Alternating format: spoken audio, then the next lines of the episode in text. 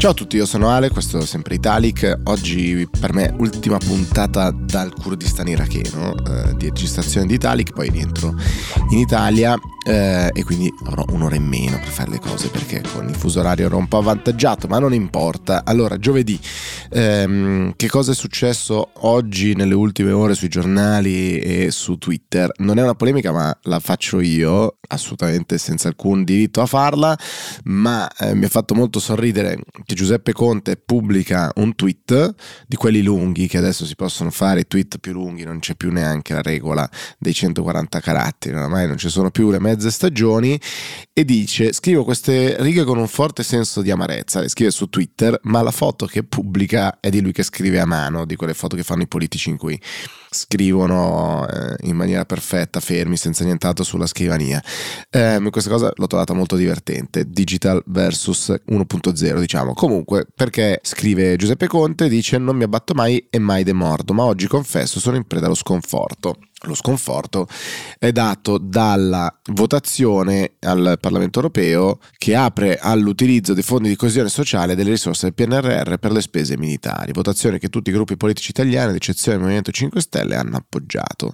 Insomma, siamo partiti con entusiasmo di poter procedere a una capillare ed efficace ricostruzione post-pandemica del nostro paese, abbiamo creato le premesse per un definitivo rilancio della nostra comunità nel segno della transizione ecologica e digitale, dello sviluppo sociale, della riduzione delle tante diseguaglianze disuguaglianze e ci troviamo ad alimentare un'escalation militare, un programma di guerra. Al posto di asili nido, di migliori ospedali, scuole rinnovate, avremo più armi e munizioni. Che tristezza, ma vorrei rassicurarvi, lo sconforto dura un giorno. Tutto questo mi fa indignare ancora di più e mi dà la carica per continuare con maggiore vigore e determinazione le nostre battaglie. Restiamo insieme e con più convinzione che mai della parte giusta. È un po' il solito tono di scrittura di Giuseppe Conte prende alcune cose che possono anche essere veritiere, ovviamente allarga, non, non sono sostitutive le cose l'una dell'altra, eh, naturalmente. Eh, da Twitter c'è anche Lorenzo Castellani che, come ricorda chi aveva seguito magari con maggiore attenzione la prima stagione di Italic, mettiamola, chiamiamola in questi termini, cioè durante la campagna elettorale, è un osservatore che abbiamo più volte richiamato e questa volta a sorpresa diciamo, si allinea al centro-sinistra e alle opposizioni, perché dice riforme istituzionali, poche idee e ben confuse, sia dalla maggioranza che ormai non distingue più tra presidenzialismo, semipresidenzialismo, premierato, eccetera. Mio inciso, se oggi guardate il Corriere della Sera trovate un elenco delle parole e una brevissima spiegazione, ma ci lavoriamo anche con Will e mm, una bombettina alla quale stiamo lavorando. Riprende Castellani, dice sia dell'opposizione, cioè le idee le poche idee ma ben confuse, eh, che al netto dei centristi non ha alcun interesse di cambiare la Costituzione, ma solo di tornare a proporzionale. Dice Castellani, è bene uscire da questo diversivo, un governo con maggioranza solida c'è e varie questioni come il PNRR da completare, la riforma fiscale, le elezioni europee che possono cambiare gli equilibri, eccetera, il patto di stabilità da negoziare, l'emergenza immigrazione. Argomenti molto più pregnanti e concreti.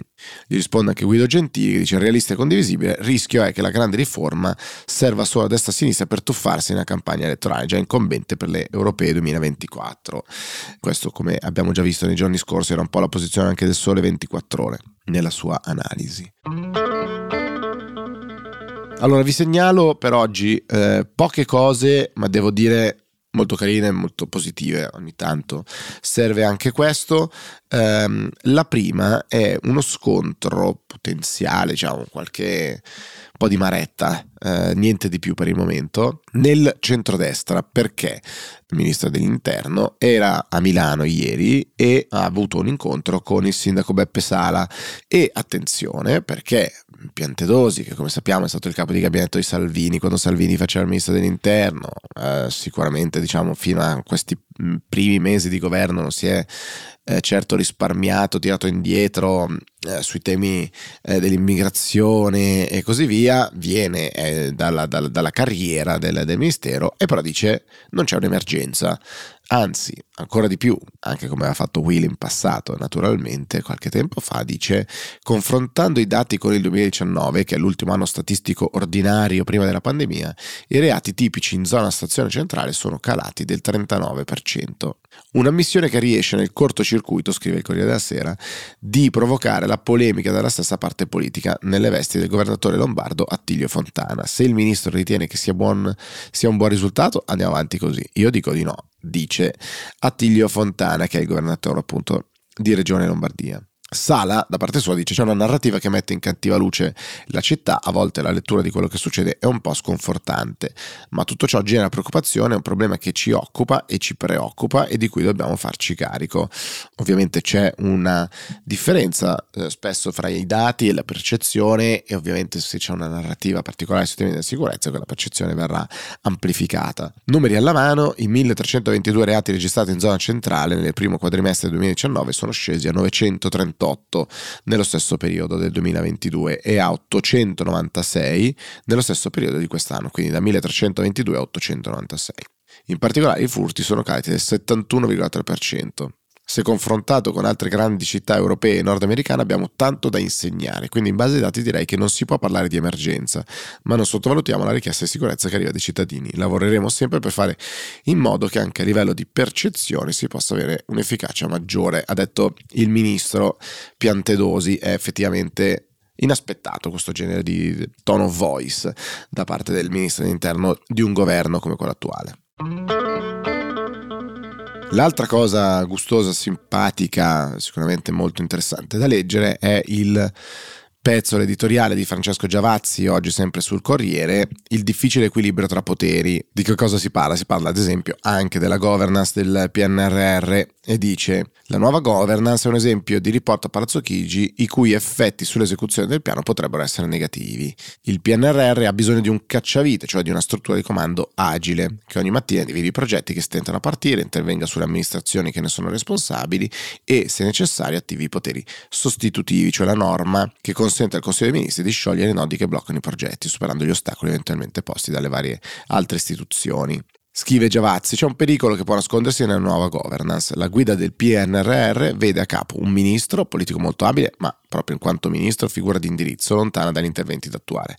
Allertato di una procedura che si è incagliata, il ministro chiama il capo di gabinetto, che a sua volta chiamerà il collega dell'amministrazione in cui si è manifestato il problema. Prima di arrivare all'ostacolo e rimuoverlo saranno trascorse settimane e nel frattempo si potrebbe anche essere persa l'informazione sui motivi dell'incaglio. Inoltre, nei giorni scorsi, fra il ministro e i responsabili dell'attuazione dei progetti è stata interposta un'altra figura, un magistrato contabile, presidente di sezione della Corte dei Conti, con il compito di coordinare la struttura di missione Palazzo Chigi guiderà il piano. E quindi, insomma, l'attuazione dei diversi livelli e dei filtri istituzionali Leggendo poi il pezzo ho scoperto di eh, attuare quotidianamente il metodo Ciampi eh, nel 1993 quando l'ex Presidente della Repubblica era Palazzo Chigi ed erano state avviate le privatizzazioni, un processo per molti aspetti di complessità simile all'attuazione del PNRR, Ciampi riuniva ogni venerdì i dirigenti responsabili delle varie operazioni di privatizzazione.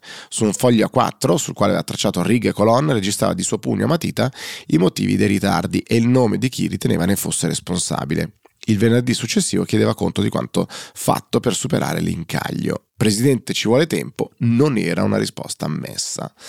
Bene, bene, Ciampi è sempre stato uno dei miei idoli anche da bambino, felice di avere eh, rubato questo metodo, dato che in Will lo facciamo quotidianamente. Il pezzo di Giavazzi poi va avanti con tutte le altre partite che sono bloccate o ferme, ad esempio cita eh, la questione della rete unica nazionale e degli interessi diversi dei vari soggetti, da CDP, Team, il fondo KKR, eccetera. Chiude Giavazzi dicendo lo Stato si è impegnato in prima persona su alcuni progetti che noi stessi abbiamo sottoposto all'Europa. Si pensi solo ai progetti nella sanità che con la costruzione delle case di comunità e degli ospedali di comunità affrontano quello che si è dimostrato l'anello più debole nella diffusione della pandemia. Progetti modificabili, certo, ove paia necessario, a patto che il treno che appare in rallentamento non si fermi del tutto. Questo è il timore più grande oramai da settimane, eh, il rallentamento dell'attuazione dei progetti per il PNRR e che sfocia nell'ultimo tema di oggi, cioè di nuovo il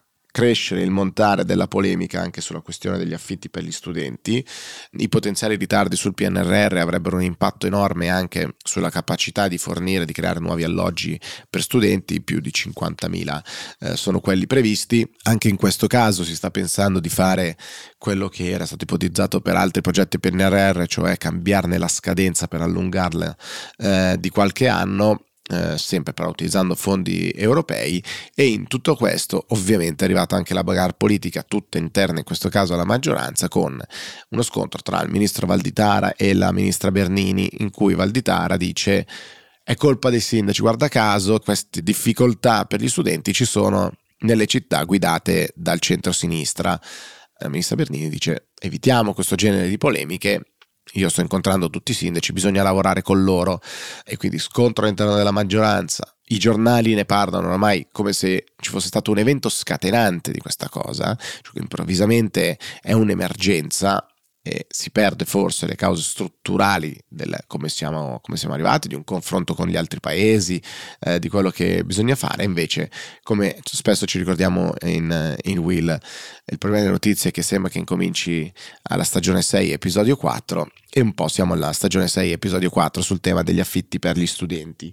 Um, ma sostanzialmente troverete sui giornali diversi racconti delle varie proteste, manifestazioni, delle tende che spuntano in nuove città, dei tentativi eh, dei sindaci, della polemica interna e prende piede quest'idea che avevamo già citato ieri di Lepore e adesso sarebbe all'attenzione anche del, della ministra Bernini di appunto convertire edifici pubblici in, in, residenze per studenti, quindi le caserme, ex caserme e altri edifici. Il rischio però in questo caso è che la chiamata pubblica per questo censimento degli edifici potenzialmente disponibili duri di più e sia più complessa eh, di altre procedure e quindi si allunghino ulteriormente i tempi. Speriamo che questa occasione che è creata anche dalle manifestazioni dei, dei ragazzi, degli studenti, delle studentesse possa finalmente essere presa per discutere in maniera diciamo, fondamentale del, eh, dei motivi e delle condizioni degli studenti nelle, nelle nostre città piuttosto che per scontri tra fazioni politiche e per appunto l'ennesimo discorso emergenziale. Noi ci sentiamo domani. Ciao!